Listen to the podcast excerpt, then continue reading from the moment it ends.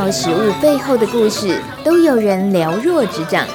感谢用心耕耘的人，以及懂得品尝的你。农民食堂开饭了，一起吃饭吧！大家赶紧来吃饭哦！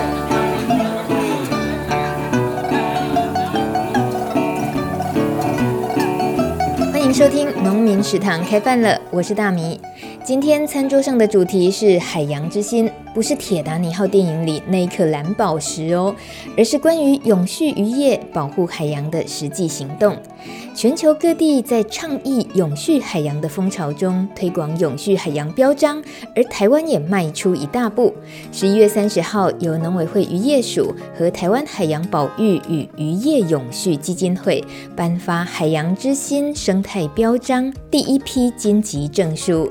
通过认证的友善海洋船队，包括有南方澳青鱼爬网友善船队的七十四艘船，还有澳底青鱼爬网友善船队的七艘船。恭喜他们取得台湾渔业永续责任海鲜的海洋之心标章认证。其实要通过认证，除了渔船要全面卸鱼申报，渔船工作环境也要对渔工友善。因此，推动标章能够让台湾的渔业升级，符合国际永续规范，也能够让民众透过标章认证，避免买到血汗海鲜。今天节目邀请的主角，对于海洋教育推广已经超过二十年。他曾经也是渔夫，后来更被我们认识的身份是海洋文学作家廖鸿基先生。三十五岁那年成为陶海人，四十岁那年创立黑潮海洋文教基金会。他是最早引领台湾人亲近海洋以及鲸豚研究的先驱，著有《陶海人》《今生今世》等等著作等身。我们如果说，哎，你要认识个农夫朋友啊，很重要，因为食农教育也好，或现在对环境意识、食安意识，都说对对，我应该认识个农夫朋友。嗯、可是如果我们要进阶的说，那你也应该认识个渔夫朋友啊，哇，这应该打挂所有人。所以今天来认识一位资深的渔夫，虽然后来变成写文学，廖鸿基老师。哎，老师，我这样说你会不会觉得怪怪的？能够还称呼你是渔夫吗？嗯，这辈子曾经有过五年的捕鱼经验了哈。嗯，那五年之后就改改行了啊，一样在海上做鲸豚观察等等的。呃，因此只有五年的经验了。那五年经验其实对我来说，呃，算是深入了解了。深入了解有关于，因为对于海洋、对于鱼类一直都感到兴趣嘛。所以虽然短短五年，但是我觉得我对于。呃，鱼类这样的生物，或者我们的鱼捞方法，对渔业哈、都思考的蛮多的。嗯哼，也因为那五年，其实，在你说所谓的转行的时候，其实还是离不开海。那老师等于是后半辈子一直就都一直在致力于海洋研究。但是，嗯、呃，我发现，在看了很多老师的分享的记录啊，然后包括你在。呃，透过书在回应很多人对你的疑问里面，会被你会被界定成你从一个讨海人变成了一个拥护保护海洋的人，也可能会去质问老师：哇，你本来觉得是以海为生，站在渔民那一边，那现在变成你好像是在告诉大家，海洋渔业很宝贵啊，大家要爱护海洋资源等等，会有一种质疑的感觉。这件事情是不是矛盾？呃，对我来讲没有矛盾，我倒是觉得我们我们的社会有这样的思维是矛盾的，啊、因为呃，因为从生态逻辑来说是完全讲不通的哈，就是如果如果这个逻辑成立的话，那是不是所有的捕鱼人都是带着原罪呢？啊，那或者说，如果这个逻辑成立的话，那呃，渔夫注定就是会把自己的渔场给败光了。啊，如果这个这个成立的话，嗯、各位应该都听过这样的一个说法吧？一个好的猎人一定懂得尊重他的猎物，是因为不懂得尊重的话，一定很快破坏掉啊、呃、你的看家本领嘛。是 你是以这个领域为生存要点啊。那如果你自己把它给败掉了，我我大概只能说，呃，可以分成笨的彝人跟。有智慧的渔人吧。嗯、笨的渔人会败掉自己的基本。嗯，那一个懂得他所依赖的存活的环境的渔人，应该是有智慧的渔人。嗯，是。所以对我来说，我一直都觉得并没有什么矛盾了啊。大概从我的第一篇文章吧。我第一篇文章写的是鬼头刀嘛，啊，就春天从飞鱼一直观察到鬼头刀，里面就非常清楚。比如说，我写到老船长问我少年的那来偷害，嗯哼，啊，为着鱼还是为着海啊？比如这样的一句话，嗯，那我的回答是为着鱼是鲜蛙嘛，嗯，那为着海是心心间嘛，嗯哼，我是这样回答的。呃，也也就是说，任何一个人在任何一个领域工作。大概都会有两个层次啦，两个基本层次。第一个层次可能是为了自己的生活而必须从事于这样的工作。嗯哼。那另外一个一定是喜欢这个领域嘛？嗯。喜欢这个领域，这两个中间，我想不会只有单一的哈。有有智慧的人不会只有单一的哈。嗯哼。那比如说这篇文章最后。当我经历过跟鬼头刀的拉拔之后，那那连我我们的老船长也深受感感动了哈，所以他呃这篇文章最后写到，我们出海的航班越来越勤快，但是捕到如果没有巴掌大的小鱼，我们都会把它放回去。嗯，那是我刚开始捕鱼时候写的文章。嗯哼，那第一篇文章都已经相当明显的触及到。呃一个好的渔人应该有智慧的来保护他的，嗯，赖以生活的这个环境跟生态，嗯嗯，所以一点都不矛盾。对我来说，我想那是后来因为写了文章，所以文学评论者老师会用两个对立的、哦、来做评论了哈。其实我觉得这样的逻辑是错误的。嗯哼，就老师说的那个老渔民，他对你那样子的提问，我觉得很有趣，是。那对于老渔民来讲，他是只能二选一吗？当他问这个问题的时候，你你感觉他是在二选一吗？不，他其实是想问你，好好人为什么要下来讨海了？意思就是说，现在年轻人都不愿意到船上做这种比较重劳力的工作，嗯、那你为什么还要下来？那你是为了什么？啊，这个为了是为了生活吗？是因为？陆地上真的找不到工作吗？嗯哼，那或者你只是因为想来体验，你只是喜欢海。嗯，这一篇《鬼头刀》是老老师第一篇文章，而且已经成为全台湾人在那个求学阶段教科书里面的一篇。哦，我有拜读过，真的是超精彩的。我那个年代的时候还没有这一篇可以读，不然那个海洋文学启蒙应该可以启蒙的更早一点。老师，您透过二十几年来的，呃，这些自己亲身实践海洋研究也好，还是对于整个台湾，呃，在食鱼教育方面所做的努力。二十二年了，对，从您成立黑潮海洋文教基金会到现在，针对十一月份，其实最近刚出版的一本新书，二十三点九七的海洋哲思课，嗯，我们聚焦一下最新的这本新书里面，其实有一个词，我们来跟大家，呃，趁这个机会一起认识，叫环境自觉，环境自觉，嗯、这个词，请老师跟我们解释一下。呃、最简单的说法，大概是。呃，我们生老天把我们生在怎么样的环境啊？这个环境每个人都会有不一样啊。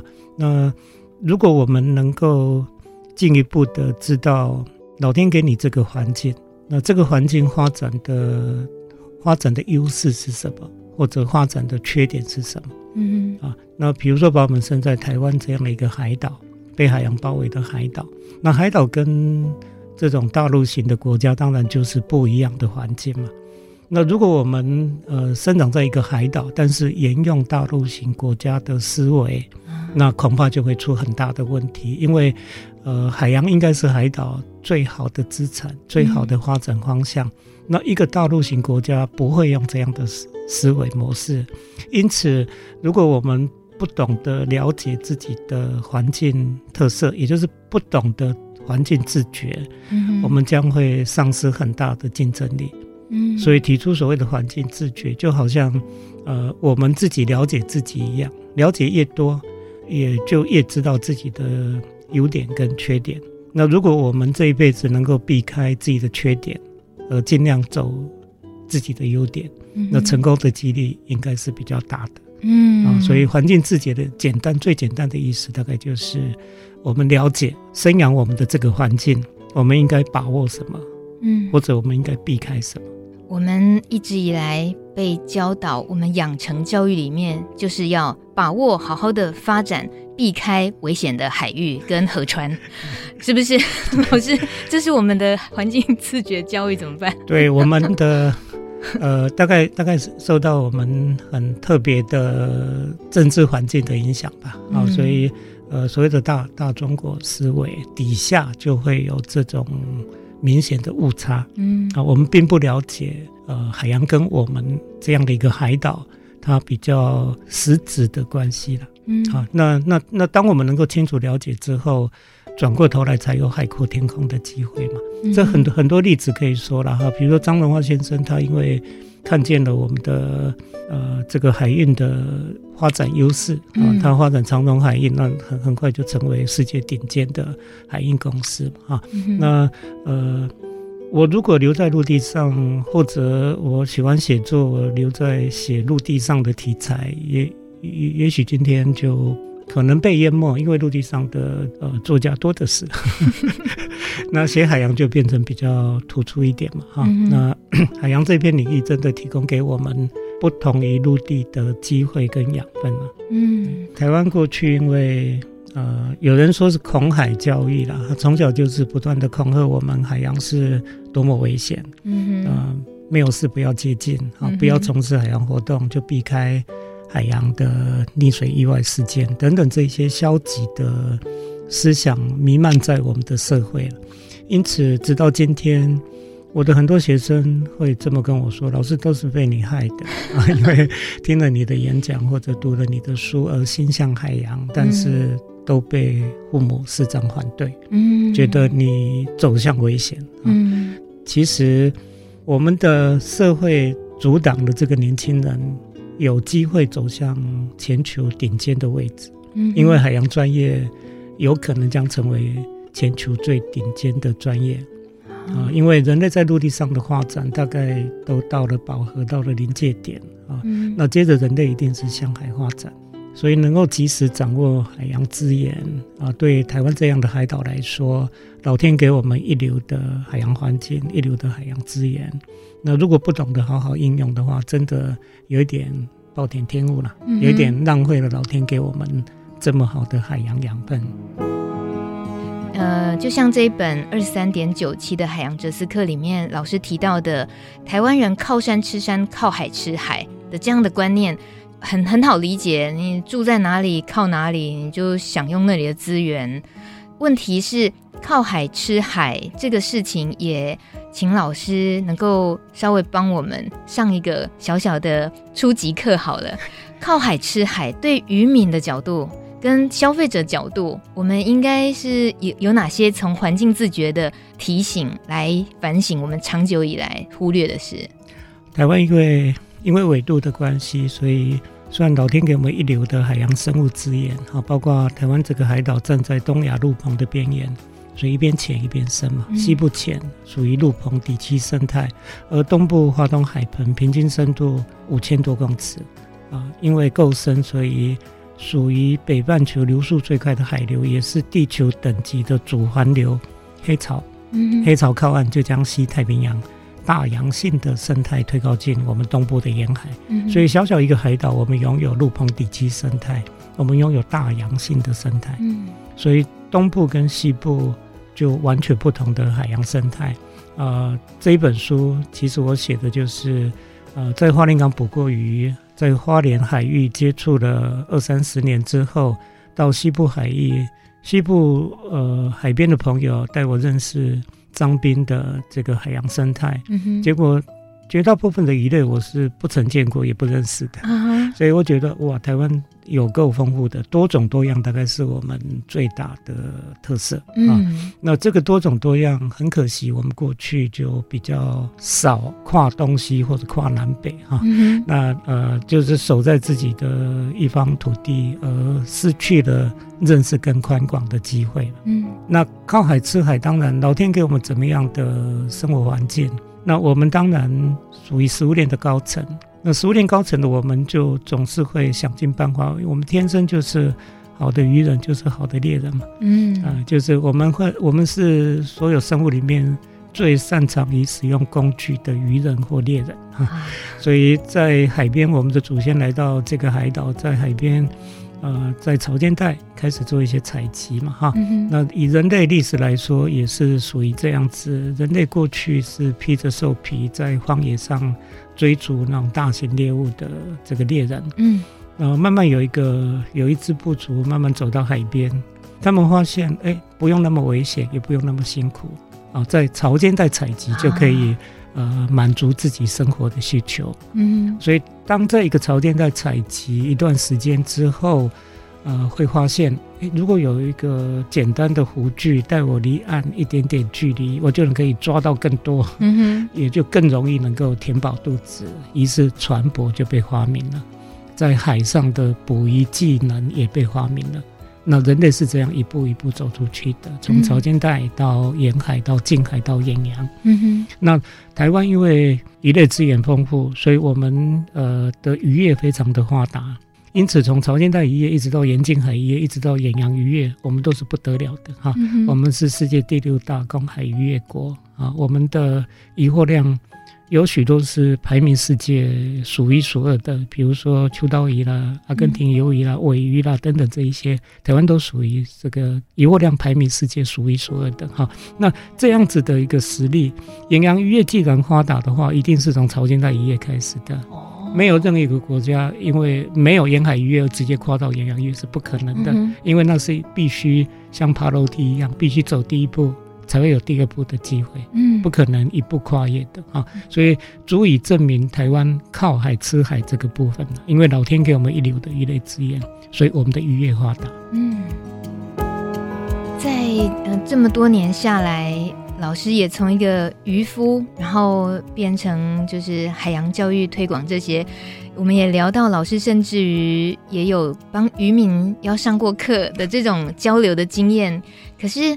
很可能对于真正在渔业的这个范畴里面的这些工作者来讲，不是那么容易去扭转一些自己以海为生对渔业的工作上的一些扭转他们的认知，对不对？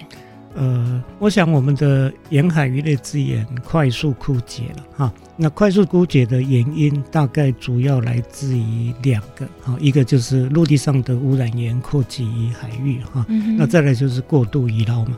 过度渔捞显然就是我们在沿海的渔民恐怕没有节制的啊来获取这样的资源哈。那呃，我我当然不是责怪沿海渔民，而是责怪整个台湾社会对于鱼的了解并不充分了。所谓并不充分，就是我们大概看到海鲜，我们的基本态度大概我只负责吃，我什么都不管。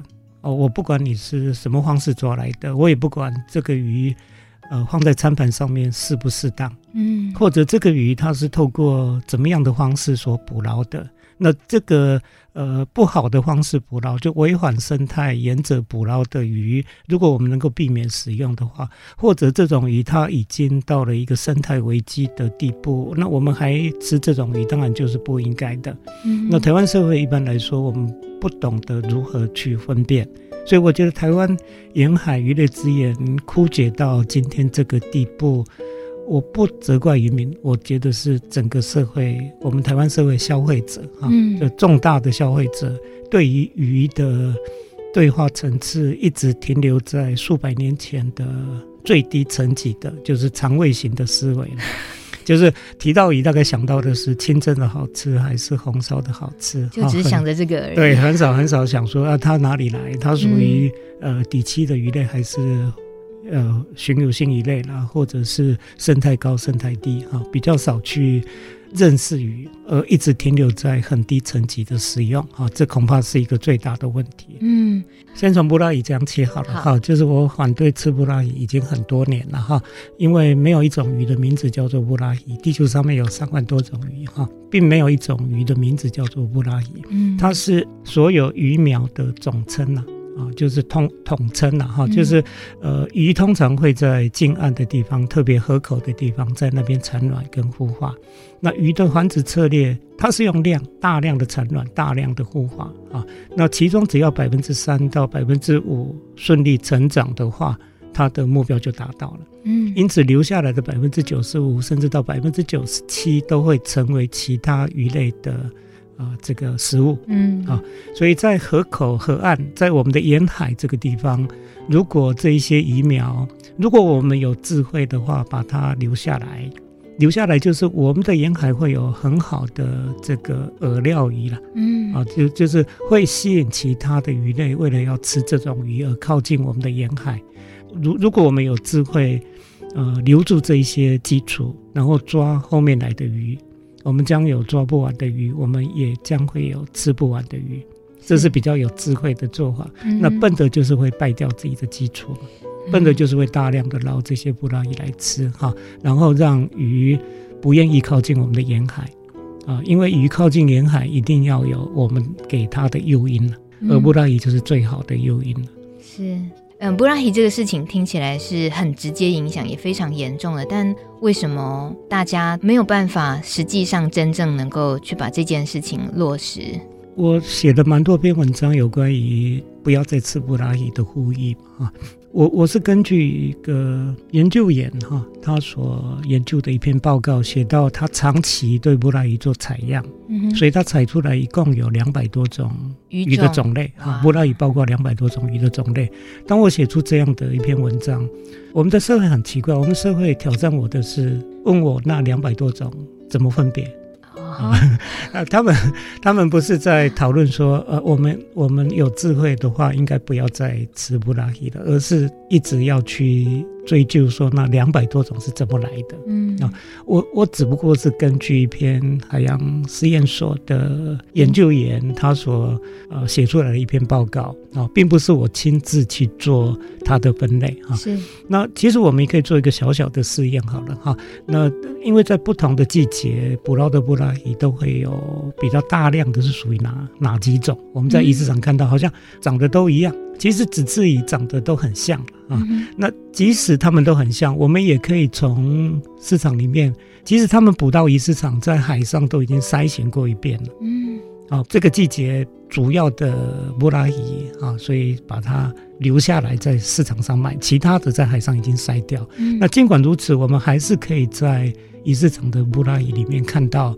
其实混杂了其他蛮多余的，嗯，我能够理解这个研究员如果长期采样的话，不同季节去做采样的话，当然会有很多很多种，因为他抓布拉鱼是用布拉鱼双拖网，哦，那双拖网是不长眼睛，只要这个底探仪打到有鱼鱼苗群聚，他们就下网，那下网捞上来的当然是所有所有在这个呃布拉鱼的群体里面的所有各种鱼都一起被一起会被捞上来嘛。真的叫一网打尽。对，那那去讨论说它到底有几种，这个这个不是重点，讨论是我们到底该不该继续吃这种饵料鱼，嗯、要比较有智慧的对待这一种鱼类资源，还是就笨笨的把它给糟蹋掉了？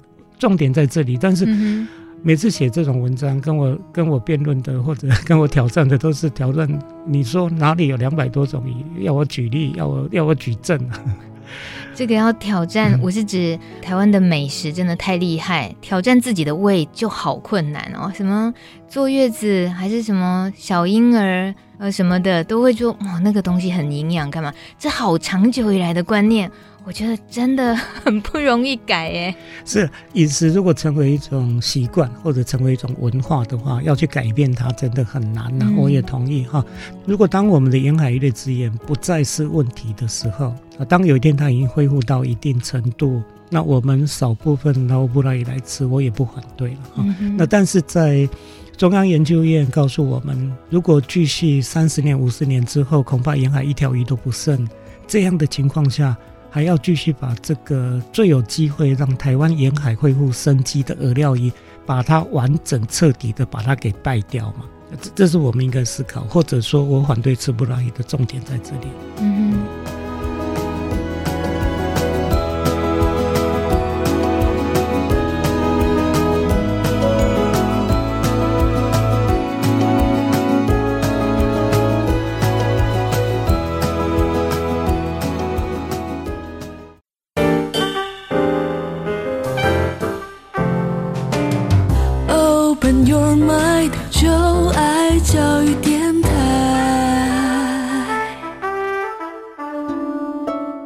你正在收听的是《农民食堂》开饭了。四年前，海洋文学作家廖鸿基只靠一艘无动力的塑胶方筏，完成了黑潮一零一漂流计划。今天也要带我们回忆这一段奇幻漂流。从台湾东部随着黑潮嘛，从、哦、台东呃大武的外海，将近台湾尾的位置，漂到。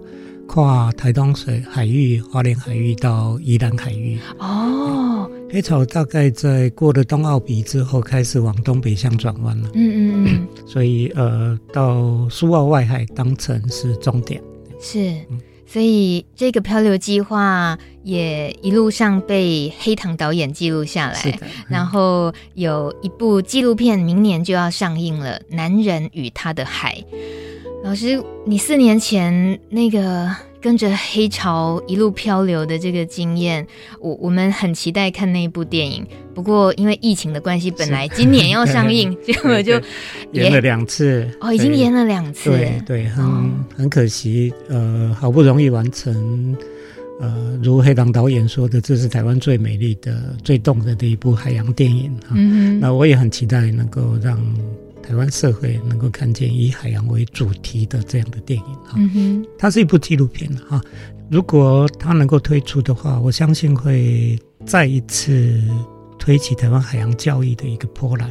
也就是说，台湾过去海洋译文都偏少了啊，不管是海洋文学啦，或者海洋电影、海洋音乐、海洋美术都偏少啊。那如果能够有更多这方面的译文表达啊。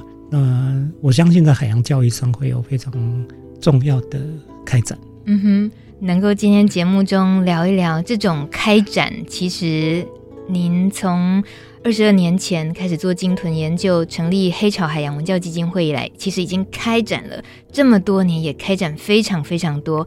我自己二十年前也搭过黑潮的赏金船，然后那种非常惊艳的体会之后。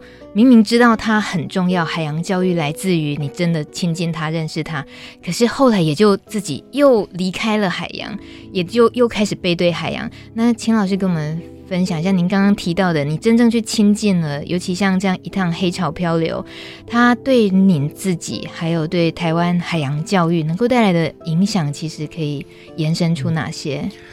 我想先把海洋教育大概做一个说明吧，哈、嗯。海洋教育很简单的说法，就是在这个海岛跟海洋中间来架起很多道桥梁，嗯，不同的桥梁，可能可以用海洋生态、海洋文学、海洋音乐啊、海洋电影等等的这些桥梁啊，来让这个岛更多人能够转过头来看见我们的海，并且开始学习尊重我们的海。啊，那这个就是海洋教育的目的了啊。那过去我用海洋文学啊，我主要在架起海洋文学这一道感性而美丽的桥梁。那毕竟文学的阅读者啊是属于一个群体啊。那我想电影的话会是不一样的啊。那电影应该是更更大众，因为它有它有影像、有音乐啊等等这一些啊。那对我来讲，从事这样的一个。呃，海上的计划啊，黑潮漂流计划啊，没有人做过啊，台湾呃过去从来没人做过，所以这样的一个计划，我想可以跟台湾社会做表达的，就是其实我们只要愿意去做探索，对海洋做探索，呃，很有可能它都是台湾的第一次啊，虽然它只是一个初步的探索，但是会鼓励未来我们的年轻人，只要愿意。迈出我们的海岸线，然后把我们海域的这么大的一个海流，这么大的一个能量做初步探索的话，可能都在台湾的海洋探索里面留下一段痕迹。嗯哼，这也就是说，只要我们愿意呃向海冒险冒一点险的话，也许我们就已经离开生命里面的十分之三，而跨步于十分之七啊。那面对宽广。我想发展的格局一定会是不一样的啊！对一个海岛来说，它的精神大概在这里了啊，嗯、就是一个海岛面对海洋，形式自然开放，那开放产生流动，流动必然多元，多元需要包含。我想这个几句话就包含了台湾的一个我们岛国居民必要具备的基本认识啊，嗯、那也是海洋教育很重要的，让我们年轻人知道，那跨步于海岸线，不要被海岸线给封住的话，我们的生命会走得不一样。嗯，那所以在黑潮漂流这个计划里头，虽然短短一百个钟头吧，从台东大武漂到宜兰苏澳的外海。哦。东西向在南北向大约三百公里，竟然一百个钟头就漂到了啊！嗯、那这样的海上的能量，如果我们能够好好应用这样的能量在陆地上的话，那台湾核电厂就不用盖了，那火力发电厂就不用盖了哈。如果能够好好应用老天给我们的海洋能源的话，那就是不得了的哈。那呃，当然还有很多其他的，那特别在个人在。把一个人放在一个最原始的地球上面最原始的一个位置，那这个人一定会被改变了，嗯、啊，因为它不同于陆地上的温暖跟方便啊，在海上总是有很多生活的不便利，也也有很多风险。但是风险，我们准备这个漂流计划筹备了一整年的时间呢。哦，那我们的基本态度是，呃，任何想得到的。可能的不确定性都要在筹备里头把它化成可行的确定了。嗯，啊，所以所以海上计划并不是冒险逞能，而是有周详的计划。嗯哼，所以有一句话说，伟大的冒险家从来不做冒险的事，因为都是准备好的，啊，准备好的。那尽管如此，呃，当我们开始执行这个计划的第一天，开始漂流的第一天，我就立刻感觉到。即使用了一整年的时间来做准备，当放下去的这一刻，很多不确定的因素就包围着我了。嗯、啊，就是人的思维或者人的能力，对比整个生态或者整个海洋来说，我们都还是渺小跟有限的。嗯，啊，所以这像这样的体会啊，就我想放在一个温暖方便的人世里面，比较不容易体会的。那是一定的，而且老师你说，一旦你把自己放在一个那么微、那么原始的位置，这个人就一定会被改变。那个人，全台湾现在就老师您是，应该是全地球。我们有一个团队哦，一个团队。可是你是方法上面唯一的一个人。没有，他们也常常上来。哦，好吧，但我还是要说，他改变了你，你已经。呃，黑潮海洋文教基金会这个名字，从您一开始投入创办基金会就用黑潮当名字。我知道黑潮能够改变自己，我也相信黑潮可以改变台湾的命运。那你跟他那么亲密的，真正就只靠一个方法，然后飘在他上面，亲密到这个地步，嗯、是什么感觉？呃。我所以会去做这件事情，是因为啊、呃，过去捕鱼的时候，我们船只离开华莲港，老船长看了一下海流，哦，判断了一下，就会告诉我，今天劳盖岁，劳盖岁，哎，今天有可能丰收啊。他们看海流，看黑潮靠岸与否，哦、看黑潮跟台湾东部陆地的角度、嗯、啊，他们大概就可以判断今天。黑潮为我们的沿海带来了多少鱼类资源？嗯哼，啊，那同样的，在做鲸豚观察的时候，呃，我们也知道，今天出海看到劳改水啊，今天鲸豚的发现率就会很高啊，所以它影响的是台湾沿海的海洋生物资源的多或寡。嗯哼，啊，那所以长期的观察，我知道黑潮是地球上面的主环流。老天给我们这样的主环流靠近在我们的沿海，嗯、但是我们过去竟然没有太多人知道这个海流跟我们的关系。其实它有两百公里这么宽，它水温很高，二十四度到二十六度 C 啊。那水面上形成这样湿热气团，随着海风吹上陆地，所以台湾这个海岛的湿度包括气候都深受它的影响。嗯，换句话说，台湾岛上的一草一木都深受黑潮的影响。嗯哼。依然会那么湿，也是被他影响的。哦，我终于找到罪人。我从宜兰来，也不能这样怪他哦。哎，他台湾有森林奇迹，也是他嘛。啊。哎，因为东部陡峭的山壁，土壤化育都不容易，它竟然也能够形成森林奇迹，都是因为有一个辛勤的园丁经常在浇水嘛。啊，这个辛勤的园丁就是黑潮。是。所以我在我在。介绍这个计划的时候，介绍黑潮漂流计划的时候，在说明的时候，常常跟支持者啊，争取支持的呃这个大社会大众说，台湾黑熊深受黑潮的影响啊，然后他们都以为我在开玩笑。那其实其实黑潮呃透过河口。透过刚刚提到的湿度跟气候，包括透过很多深吸型跟降吸型的鱼虾，把海洋的生态，把黑潮的生态推到台湾的山林里头。嗯，那黑熊是台湾山林里面的高层消费者，黑熊当然深受黑潮的影响。哦，包括这个岛上的每一个我们，也都深受黑潮的影响。嗯哼，这么大的能量在我们的身边流过。我们的血脉也是一个小循环了，而它是属于地球等级的大循环。嗯，我们当然深受它影响，只是不自觉而已啦。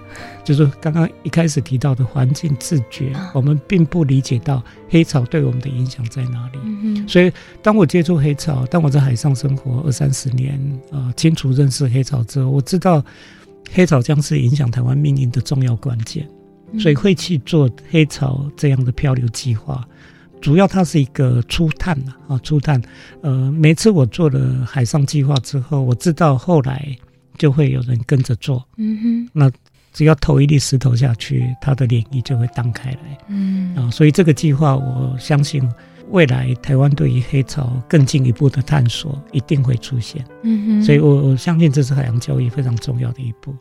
老师这样一直抛砖引玉的形式，拿着自己。也好歹也超过六十了，这样但越活越年轻。那个您的活力跟热情，好像越来越回到小孩子的状态。我 最近跟老师比较认识，就觉得老师根本还是个小孩子的感觉，停不下来，也是一直在学习等等的。所以还会有下一个计划，你又要再做的冒险，有什么可以先透露的吗？呃，今年执行的一个计划叫“拜访花小香计划”啊、哦，拜访花小香，听过听过。哎，就是呃，台湾东部特别从二零一八年开始，呃，抹香鲸出现的频率很高。然后我们基金会的伙伴们透过 Photo ID 的方式，有辨识出至少有八头是。反复来到华莲的沿海，嗯，那也就是说，这八头至少这八头太平洋抹香鲸把台湾海域当成是它的生活领域啊，也就是我们海上的朋友了。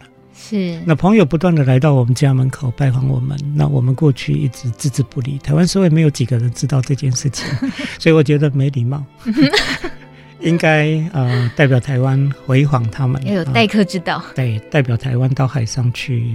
回访他们，然后对他们做出一些承诺，嗯、做出一些必要尊重的承诺了。这是一个先先示性的哈承诺。对呀、啊，我们要对他们做出什么承诺？我们能做什么？过去我们吃海豚肉嘛，过去我们猎杀海豚，哦、过去我们糟蹋海洋嘛。那所谓做的承诺，就是我们会依着你们的需求，我们开始会调整自己对待海洋的方式。嗯哼。嗯老师，你真的好浪漫情怀哦！这就这就我真的要也要 问一下，我二十年前在黑潮刚开始带动赏金的这样子的活动的时候，我就觉得太帅了，怎么可以有这样的活动就去参加？那到现在一直一直，其实一直都还有赏金的，整个台湾的赏金风潮是还是很受欢迎的。那其实。老师，我最近才知道，你到现在还亲自在导览花莲的赏金行程。你你怎么都吐不怕啊？老师，你不是搭船也会吐的吗？呃呃，晕船是适应问题了。嗯啊，他他不是生病啊，嗯，所以你只要跨过门槛，跨过适应的门槛，你这辈子就不会晕船。我不相信，真的真的没有没有人晕船是一辈子的哦，他他都能适应，所以是用适应的，不是一个那个门槛，不是一个做什么事吃什么药这样子。呃，不是，就是呃，在海上时间够的话就适应了这样。嗯，好啦，又无解，谁能够在海上时间够呢？不过。为什么老师您这个毅力一直坚持着，觉得还是要在最前线当一个赏金的解说这样的工作呢？呃，我觉得，呃，赏金船的解说员他也是一个亲临现场的海洋教育平台。嗯哼，透过一场赏金行程，然后在海豚的穿梭之间，在鲸豚的穿梭之间，啊，其实比在陆地上教师放啊 PPT 来、嗯、来欣赏我拍的海豚照片，我想在海上更直接了。嗯，那呃，当赏鲸船的游客在一趟行程里面亲自接触了鲸豚，再加上我蜻蜓点水一般的 稍微解说一下，我想他们的感受。是鲜活的啊，比起教室里面啊，好像在听课那样的上课方式是不一样的啊，因为大家都已经来到海上，嗯，那我只要呃这个这个点到为止的解说啊，我相信呃对台湾海洋教育来说是这么多年赏金活动这么多年来，我相信有不少人透过赏金的行程看见海，而觉得海洋必须更进一步的关怀。嗯哼，目的就达到了。我很感谢老师带动了，能够开创一个让台湾人真的看见海不害怕，用海豚来当引子吸引我们。哦，我是期待着出去要看见海豚的心情，真的就少了很多害怕。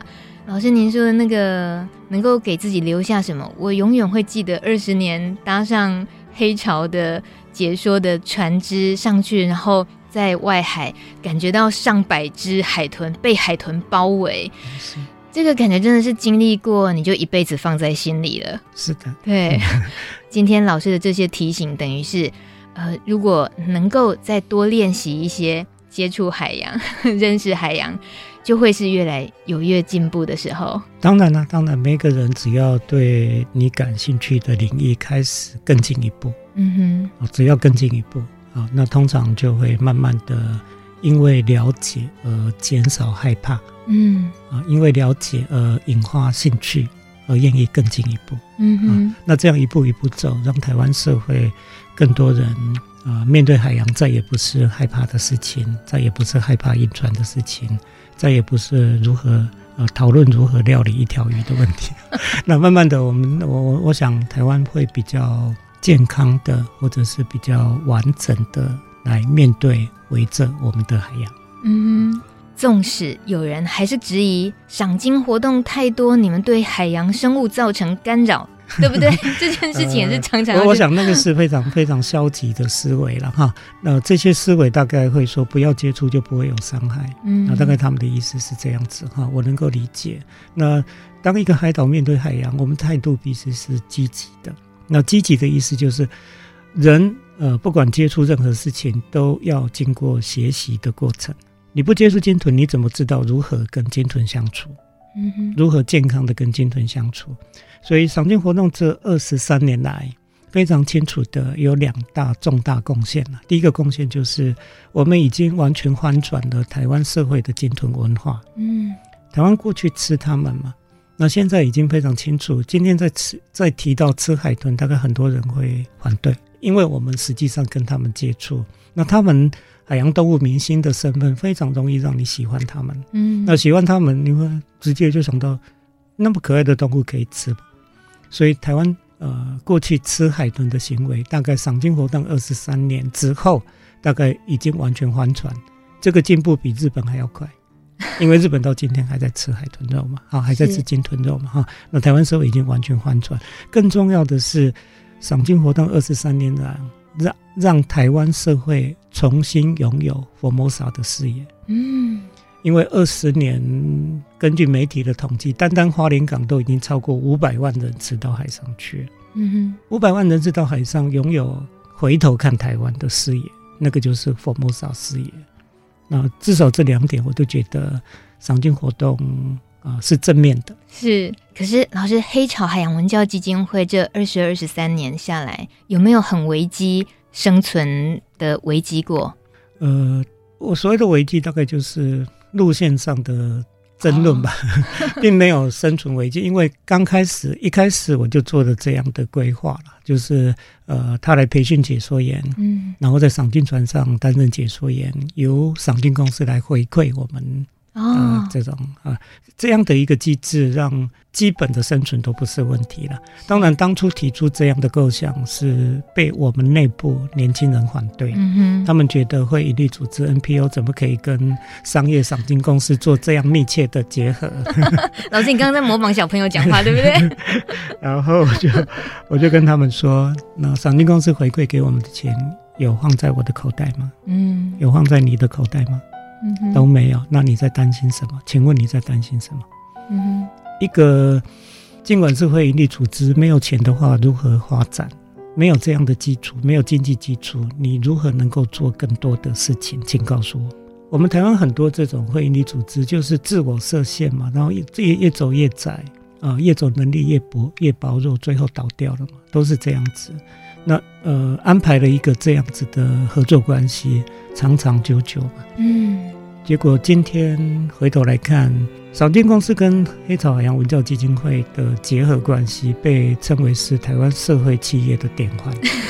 哇，好早好早 好早期的社会企业，二十多年前就已经有这样的观点、这样的概念啊，做了这样的结合啊。那今天来看的话，那就是一个非常非常重要的。呃，先进的观点。嗯，而且老师，你们始终是只跟一家合作，叫多罗曼，是吗？当初对，到多罗曼赏金公司，呃，当初当然是规划，希望能够提供其他赏金公司，但是其他赏金公司有他们的考量啦，嗯、啊，他们觉得要要回馈给基金会，哦、对他们来，他们请一个固定的解说员不是更更便宜吗？哦、为什么要？做这样的额外的付出，那多罗曼赏金公司二十多年来就是这样啊，嗯、哼。他们用直到今天也都保持保持这样的合作关系啊，非常大方的回馈给黑潮基金会，包括黑潮基金会如果要做这个海上计划的时候，也很慷慨的提供船舶吧，嗯、因为船舶租金一般是海上计划最贵的、最昂贵的，比如说。刚刚提到我做的绕岛是那一趟，也是多罗满赏金公司提供我一艘船，哦、所以我能够去做这样子的计划。刚刚主持人觉得说，一般人大概很难。对呀、啊，对 啊，因为合作关系，呃，合作非常友好的关系，所以我们轻易可以啊、呃，希望你配合这样的一个计划。嗯。好感动哦！谢谢多罗曼，这还趁机会告白一下，因为我二十年前就觉得哇，这名字好特别哦。你看，然后现在再看到一直都是他，也觉得是很就是社会企业真的是要有个那种呃生死与共的相挺的伙伴关系，伙伴关系、嗯、是。现在讲鱼这样的海洋生物资源好了哈，呃，这是一个可再生资源。对于可再生资源，有一个很大的原则，就是如果我们的采捕量控制在不要超过它的还原量，那这种鱼就能够永续被我们所使用，因为它永续都存在嘛。嗯，啊，只要透过渔业管理的方式，让我们的采捕量低于它的还原量，而这样的一个概念，呃，事实上也叫做责任渔业了。啊，责任渔业，也也就是说，如果我们开始可以做一些渔业管理。啊，比如说这一种鱼，那我们每年的采捕量是几吨是最恰当的，嗯，那这几吨就分配给采捕这种鱼的渔船啊，嗯、那呃，只要控制得宜的话，那这种鱼就永远存在，这种鱼永远都是我们的渔获资源，嗯，那这个是必须更进一步去做的事情，那只要我们的渔业政策里面能够落实这一块的话，落实渔业管理这一块的话。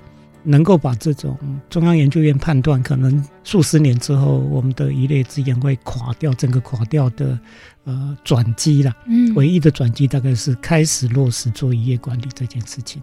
嗯嗯嗯，所以政策面的事情，它是很长久的，就会改变台湾对渔业资源的。是我举例来说好了哈，因为我喜欢，其实直到今天我也很喜欢抓鱼。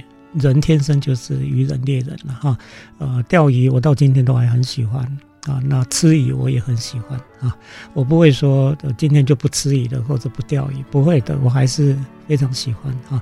那因为喜欢钓鱼，所以有一次有一次到美国去吧，那美国朋友也喜欢钓鱼，也知道我喜欢钓鱼，所以带我到海边钓鱼。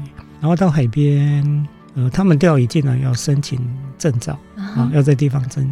政府申请执照啊，那缴了一点点钱，然后呃，政府给你的是一本小手册，告诉你在这个海域钓的可能是哪几种的鱼，哦，那哪几种的鱼钓到一定要放回去，嗯，你能够带回去的就只有这几种，嗯，然后给你一把尺，这几种里面钓获的要超过这个长度，然后一天只能够带两条回去，啊，这个叫做。渔业管理的好清楚基础哈，非常清楚的基础哈。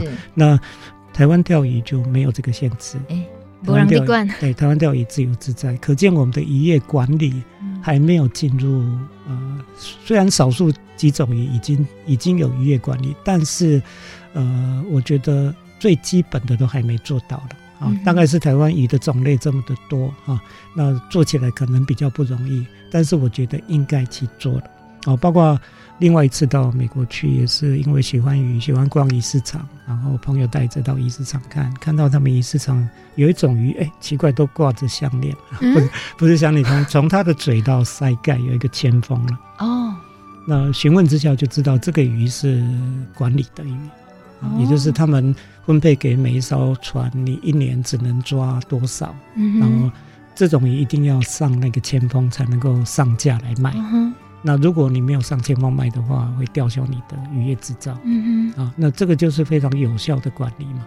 这种鱼，我相信，呃，在美国的这一个渔港，他们是永远抓不完的。所以我觉得，透过渔业管理，我们可以呃，让我们沿海的呃鱼类资源快速枯竭的状况能够及时停止。嗯哼，啊，并且长长久久的为我们所使用。是。谈起来都很容易了哈，但是去做的话，的确需要一些魄力。